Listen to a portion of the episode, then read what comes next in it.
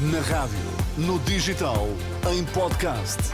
Música para sentir, informação para decidir.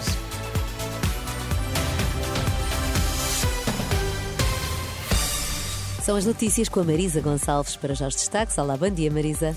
Muito bom dia, Miriam. Luís Montenegro rejeita um acordo com o Chega, mas não esclarece o que fará se o PS ganhar com minoria. Ventura acusa Montenegro de ser o idiota útil da esquerda. Biden anuncia planos para uma pausa em Gaza para libertar reféns. O líder do PSD acusa o Chega de mudar de opinião todos os dias. No debate da última noite entre os líderes dos dois partidos na RTP, Luís Montenegro acusou André Ventura de dizer tudo e o seu contrário no que toca às condições para viabilizar um governo do PSD. Quem muda muitas vezes de opinião é o Dr. Ventura. Não, o Dr. André Ventura está a acusar-me a mim de não decidir. Eu posso ser ponderado a decidir e sou, sou mesmo. Mas quando decido, sei muito bem aquilo que decido. Sei muito bem para onde é que quero ir. O André Ventura não sabe, muda de opinião quase todos os dias e depois tem esta dificuldade. Uma vez é porque quer ir para o governo, outra vez é porque quer um acordo no Parlamento, outra vez é porque nem é uma coisa nem outra. Um dia quer apresentar uma moção de rejeição, no outro dia já não apresenta coisa nenhuma. Líder do PSD, que voltou a não esclarecer se viabilizou ou não o eventual governo de esquerda caso o PS ganhe com minoria. Daí o ataque de André Ventura. O Luís Montenegro tem sido sempre assim. Não, sabe, a mim, não é a mim que me prejudica, nem ao Chega. Sabe quem é que está a prejudicar? É ao país. Porque está a ser o idiota útil da esquerda. Deixa-me dizer isto assim. Sabe porquê? Porque a esquerda, esta é a direita que a esquerda gosta. É a direita que nunca se poliga com ninguém, que nunca terá uma maioria. E o Dr. Luís Montenegro sabe que não terá maioria nenhuma, porque as sondagens não inventam nem mentem. E então a esquerda terá André sempre... Deixa-me só dizer isto para terminar. Temos que terminar para, para terminar. equilibrar. E então a esquerda terá sempre a via verde aberta e a autoestrada para o poder. Palavras de André Ventura na última noite no Frente a Frente com Luís Montenegro na RTP.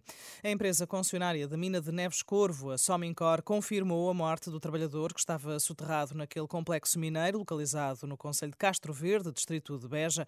A concessionária do complexo mineiro alentejano, que explora cobre, chumbo e zinco, revelou que está a ser desenvolvida uma investigação às causas do incidente e que a empresa está a colaborar com as entidades competentes.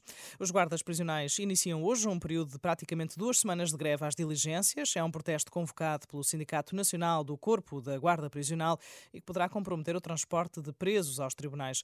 A paralisação vai estender-se até ao próximo dia 25. O sindicato defende, entre outras medidas, a reestruturação de suplementos remuneratórios e a aprovação do sistema de avaliação de desempenho. Desde os Estados Unidos, Joe Biden anuncia que está em discussão uma pausa de pelo menos seis semanas em Gaza, com o objetivo de libertar reféns. O presidente norte-americano falava aos jornalistas ao lado do rei Abdullah II da Jordânia, na Casa Branca, depois de ambos terem estado reunidos. Diz Biden que tem trabalhado nesse sentido, dia e noite. Diz que discutiu este assunto com o rei da Jordânia e também com outros intervenientes na região, à procura de encontrar formas de trazer todos os reféns para casa e trazer paz a Gaza e a Israel.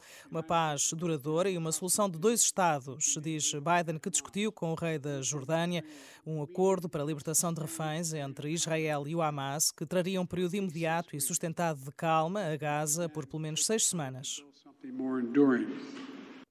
Presidente norte-americano repetiu o alerta de que devem ser protegidos os civis palestinianos em Rafah, juntando-se aos apelos internacionais para que Israel interrompa a ofensiva planeada naquela cidade do sul da faixa de Gaza. Na última noite, o Porto foi perder a Aroca, uma derrota por 3-2, frente à equipa que está na sétima posição da tabela. Sérgio Conceição assumiu responsabilidades no final do encontro. Os Dragões têm, nesta altura, 45 pontos, Sporting e Benfica 52 mas a equipa de Alvalade tem menos um jogo. Hoje, Gil Vicente e Vizela vão fechar a ronda 21 do campeonato.